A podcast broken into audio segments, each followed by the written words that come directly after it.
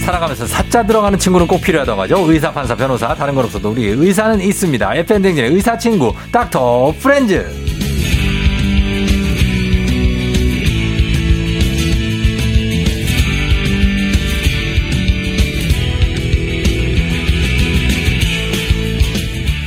지난주 우창윤 선생님한테 여쭤봤었죠. 의학 드라마를 보면 의사들끼리 꼭 눈이 맞던데 공부하느라 일하느라 바쁜 와중에 사랑에 빠질 시간이 있습니까? 이 질문에 답을 오늘 주실 수 있는 분이 왔습니다. 이비인후과 전문의 68만 구독자를 가진 의학 전문 유튜버 영상의학과 전문의 아내를 둔 이낙준 선생님 어서 오세요. 네, 안녕하세요. 네. 예.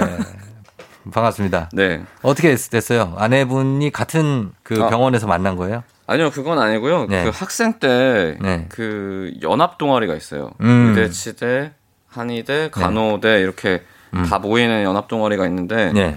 거기서 이제, 뭐, 어. 팀, 제가 팀장, 어. 와이프가 팀원으로 만나가지고, 어.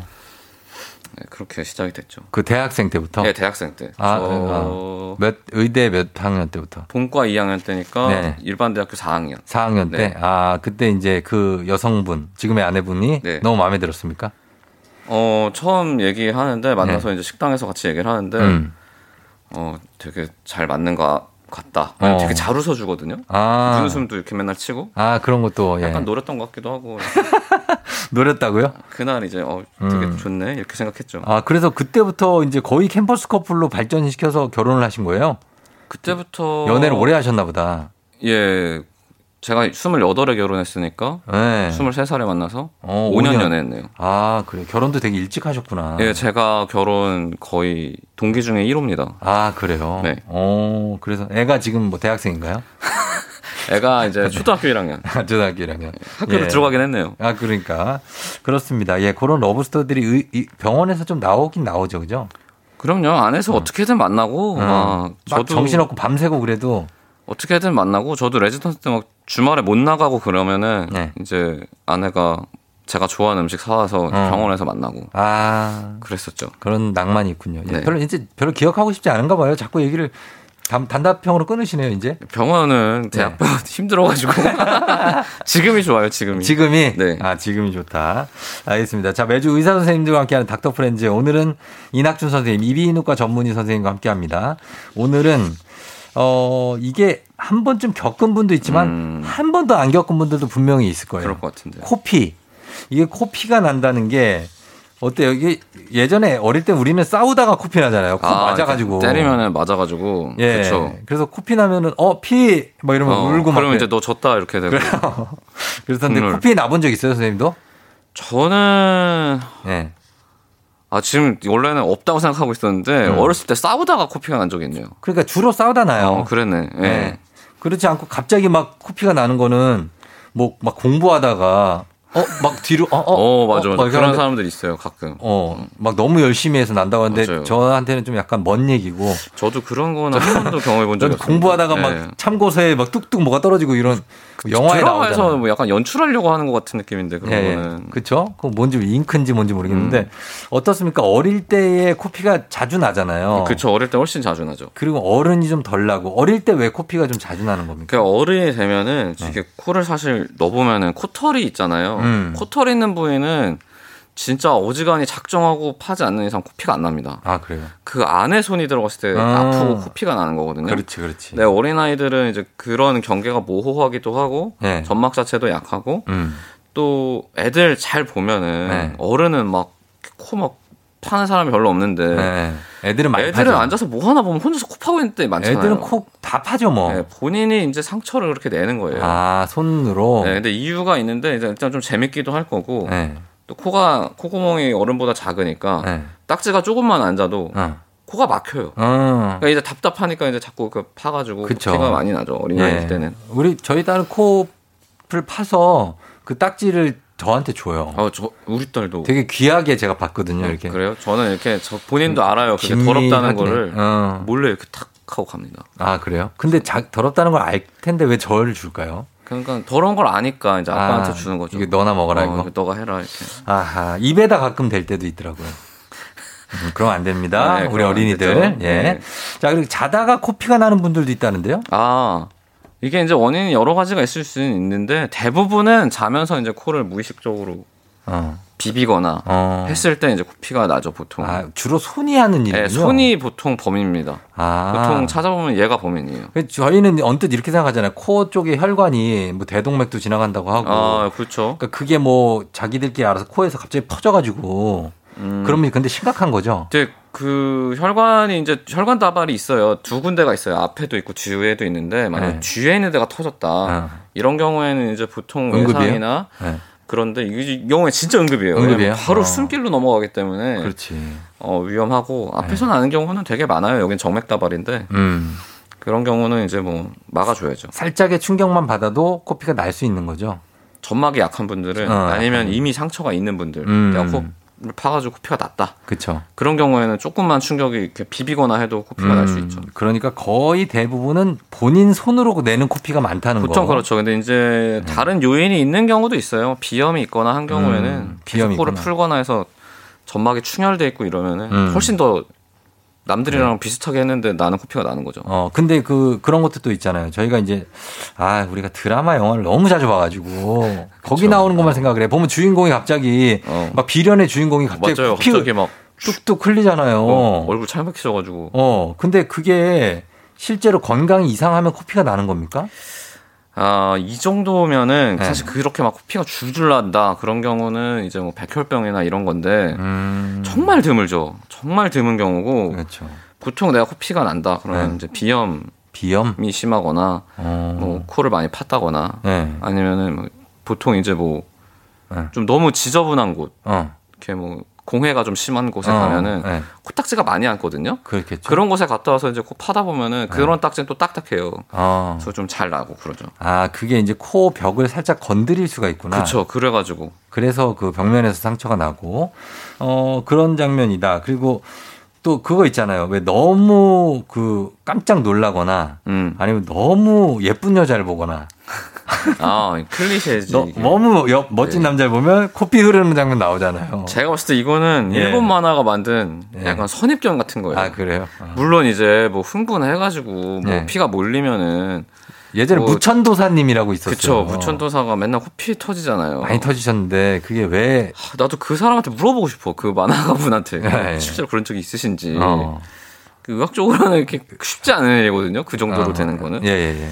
코피가 그렇게 나오려면 혈압이 한 200은 돼야 될 것 같은데.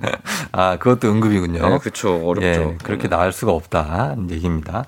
그러면 일단 코피가 낮다는 어, 전제하에 아 나- 났어요 지금 코피가. 지혈을 하는 법도 알아보자. 앞으로 숙여야 된다는 분이 있고 뒤로 젖혀야 된다는 분도 있어요. 음. 이 오래된 해묵은 수건입니다. 이게 어떤 게 맞습니까? 일단은 뭐 뒤로 젖히는 게 무조건 안 좋습니다. 음, 왜냐면은 보통 이제 코피가 나면은 앞에 옷이 젖고 이러니까 뒤로 네. 넘기죠. 그것 때문에 뒤로 넘기려고 하는데 대부분 그냥 가벼운 코피는 그래도 별로 상관없어요. 음, 근데 이제 코피가 막 주룩주룩 나오는데 뒤로 하면은 그 피가 다 이 목으로 넘어갈 수가 있거든요. 이 후비루 쪽으로 예, 넘어갑니까? 아. 코로 따라서 뒤로 넘어가면 기도나 이런 데로 들어가게 되면은 그러면 어떻게 돼요? 그것 때문에 숨을 못 쉬어요. 아, 네. 피는 나오면 엉겨붙기 때문에 아, 그쵸. 그러면 이제 숨을 못 쉬는 응고되니까. 수가 있고 음, 그렇지 않더라도 뭐 먹거나 그러면 이제 피에는 철분이 너무 많이 들어 있어가지고 네, 속이 쓰리고 어. 막 안 좋아집니다. 안 그래서 좋아지고 그냥 뱉어야 돼요. 가만히 있는 게 좋아요. 그냥 어. 딱 중립 자세. 중립 자세로. 앞으로 숙이는 것도 뭐 그렇게 좋진 어? 않습니다. 피가 흐르면 그럼 그거 어떻게 해요? 그때는 이제 휴지 그냥 같은 거 막고? 넣어서 그러니까 코피가 나는 부위에 휴지나 이런 거를 대는 게 좋은데 음.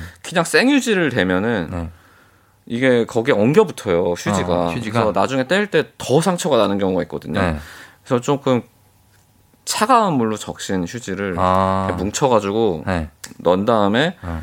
좀 기다려 보고 음. 차가운 물로 하면 온도 때문에도 주변에 있는 혈관들이 수축하거든요. 음. 그래서 그거 좀 기다려 보고 안 멈추면은 이제 병원 가야죠. 아, 이거 코 입구 부분만 막는 게 아니라 안에까지 깊숙이 넣어요? 코피 나는 부위를 막아야 돼요. 근데 아. 보통 보통 사람들은 다 손이 닿는 부위이기 때문에 네. 요 정도만 넣으면 됩니다. 아, 한 4, 5cm. 딱 자기 마디에 하나 최대 두 개 정도. 왜냐면 본인이 한 거기 때문에 네, 네네네.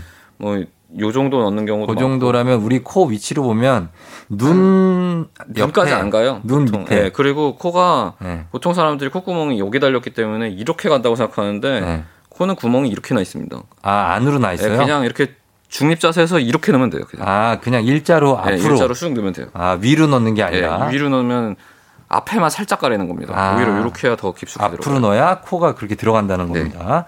어 그리고 어 지금 코피가 날 때 뭐 병원에 안 가도 되는 겁니까? 이거 그냥 가정에서 지혈하고 뭐 멎으면 10분 네, 안에 멎으면은 사실 별로 상관없죠. 아, 근데 막 상관없어요. 10, 10분 이상 나고 이렇게 네. 뭐 저희가 이제 보통 소주잔이나 종이컵으로 계량하는데 네. 소주잔으로 한 컵이 넘어간다. 어. 순수한 피해 양이 그러면은 이거는 뭔가 혈관이 찢어졌거나 할 수 있기 때문에 음, 음, 가서 음. 지지거나 해야 될 수 있거든요. 내가 음, 팠더라도 네. 그러면 이제 병원 가시는 게 좋죠. 아 병원에서 지지는 게 뭐예요? 그 어떤 치료죠 그게? 말 그대로 네. 인두 같은 게 이렇게 집게처럼 생긴 게 있습니다. 네. 네. 전기로 어. 픽 해서 연기가 나면서 어. 상처를 태워서 어. 막아요. 아 그런 게 있어요. 아프지 않나요? 어, 저한테 해본 적은 없는데 이제 환자분들한테는 많이 해봤거든요. 네. 예. 되게 아파하더라고요. 다- 당연한 얘기겠지만 아니, 이 사람이 생사를 태우니까. 그러니까 아프면 좀 덜 아프게 해주든지 해야죠. 아니 뭐 이렇게 마취제 뿌리고 하긴 하는데 예, 예. 별로 소용 없어요. 왜냐면 코피가 나기 때문에 마취제 뿌려도 네. 다 흘러내려. 밖으로 흘러나오는구나. 그냥 빨리 멈춰주는 게 최선 제가 할 수 있는 최선이죠. 아 그래요. 예, 알겠습니다. 자, 우리가 이렇게 보고 일단은 코피에 대해서 여러분들 질문 많이 보내주시고 계신데 요걸 저희가 이제 해결을 해야 되기 때문에 아, 질문 받도록 하겠습니다. 오늘 이- 어, 이낙준 선생님과 함께 코피를 주제로 여러분 궁금하신 거 물어보시면 될 것 같아요. 저희 음악 듣고 와서 궁금증 해결해 드릴게요. 문자 계속 보내주세요. 샵 #8910 단문 50원, 장문 100원, 콩은 무료입니다. 저희가 10분 뽑아서 선물도 준비하도록 할게요. 음악은 조용필이에요. 바운스. 어, 조용필 바운스 어, 조금 짧게 듣고 왔습니다. 자, 우리 어, 보겠습니다. 매주 월요일 닥터 프렌즈 오늘 이비인후과 전문의 이낙준 선생님과 함께 하고 있는데 여러분들 질문 한번 보도록 하겠습니다. 첫 번째 1274님.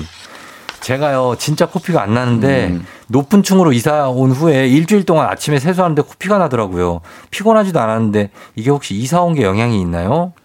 제가 이거 보니까 일단 이사 자체가 되게 힘든 일이잖아요, 사실. 음. 이사하면서 뭐 기력을 많이 소모하면은 네. 점막이나 이런 데가 좀 상해서 음. 코피가 날 수 있는데 네. 세수할 때마다 코피가 나는 거는 그렇게 걱정 안 하셔도 됩니다. 음. 고개를 숙인 상태고, 그러니까 약간 여기 압력이 올라가겠죠. 네. 그리고 내가 코를 이렇게 어찌됐건 코를 움직이잖아요. 네. 그러면 이미 있는 상처가 움직이면서 코피가 나는 경우가 있어요. 어. 그래서 뭐 이거는 너무 걱정 안 하셔도 되는데 일주일 동안 계속 난다. 네. 양이 그리고 적지 않다. 음. 그런 거면 병원 가서 그 상처가 얼마나인지 확인을 하고 음. 뭐 코를 한 이틀 정도 이렇게 꺼즈로 막아둘거나 아니면 음, 약을 지지거나 바르거나 음. 뭐 약을 바르는 경우도 있죠. 즉 연고 같은 거를 네, 연고도 바르고. 겨울에 너무 건조한 경우에는 그렇게 음. 발라가지고 네, 안에 네. 이미 있는 상처나 그런 거를 좀 치료하게 만들기도 하거든요. 그렇죠. 가면 선생님이 이제 안에 뭐 넣어서 이렇게 보잖아요. 내시경 예, 같은 싹 걸로. 보면 저희는 다 보이기 때문에 보이죠? 예, 그렇습니다. 이원경 씨, 두통이 심하거나 열이 난 이후에 갑자기 코피가 나고 두통이 괜찮아지는 경우가 있어요. 관계가 있- 있나요? 어 이거는 제가 잘 모르겠네. 음. 코피만 하고 두통이 괜찮아진다? 그러게요. 이거는 글쎄요. 그럼 이분은 두통이 심할 때는 코피를 내야 되는 거예요? 아니 그럴 순 없는데. 그러니까. 예. 경중에 피가 나면서 낫는 병은 없거든요. 피가 나면서 더 심해지겠죠. 그쵸, 더 심해지죠. 예. 왜냐하면 두통이라는 게 이제 혈압이나 이런 거랑 연관이 있을 텐데 음. 피가 나면 박동수가 더 빨라지고 박충혈도 올라가기 때문에 네, 네. 피가 진짜 미친 듯이 나가지고 유의하게 혈압을 떨어뜨릴 정도로 나면은 그건 진짜 큰일인 거고. 음.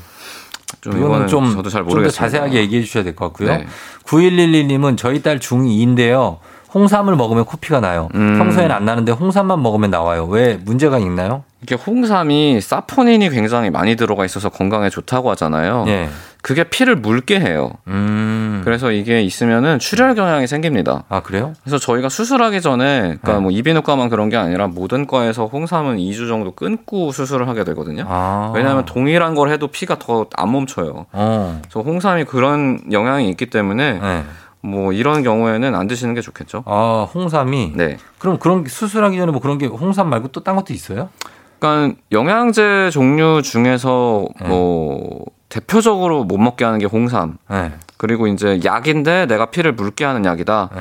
그런 경우에는 이제 그거를 먹어야 되는 이유가 있잖아요. 아, 그과랑 상담을 해서 음. 뭐 잠깐 끊어도 되면은 잠깐 끊고 음. 수술을 하거나 그렇게 하죠. 근데 이제 우리가 약이 아니라 그냥 네. 이제 영양제로서 먹는 것 중에서 제일 문제가 되는 거는 홍삼이에요. 음. 그래서 저희가 딱 지칭해서 말합니다. 약 먹는 거 있어요? 그러면 홍삼은 약이라고 생각 안 해서 네, 그렇죠. 말씀 얘기 안 하거든요. 하죠. 얘기 안 하고. 그래서 홍삼을 그래서 항상 저희 지칭해서 말해요. 홍삼 아, 드시는 거 있으면 혹시 잠깐 홍삼 검색해 드시냐?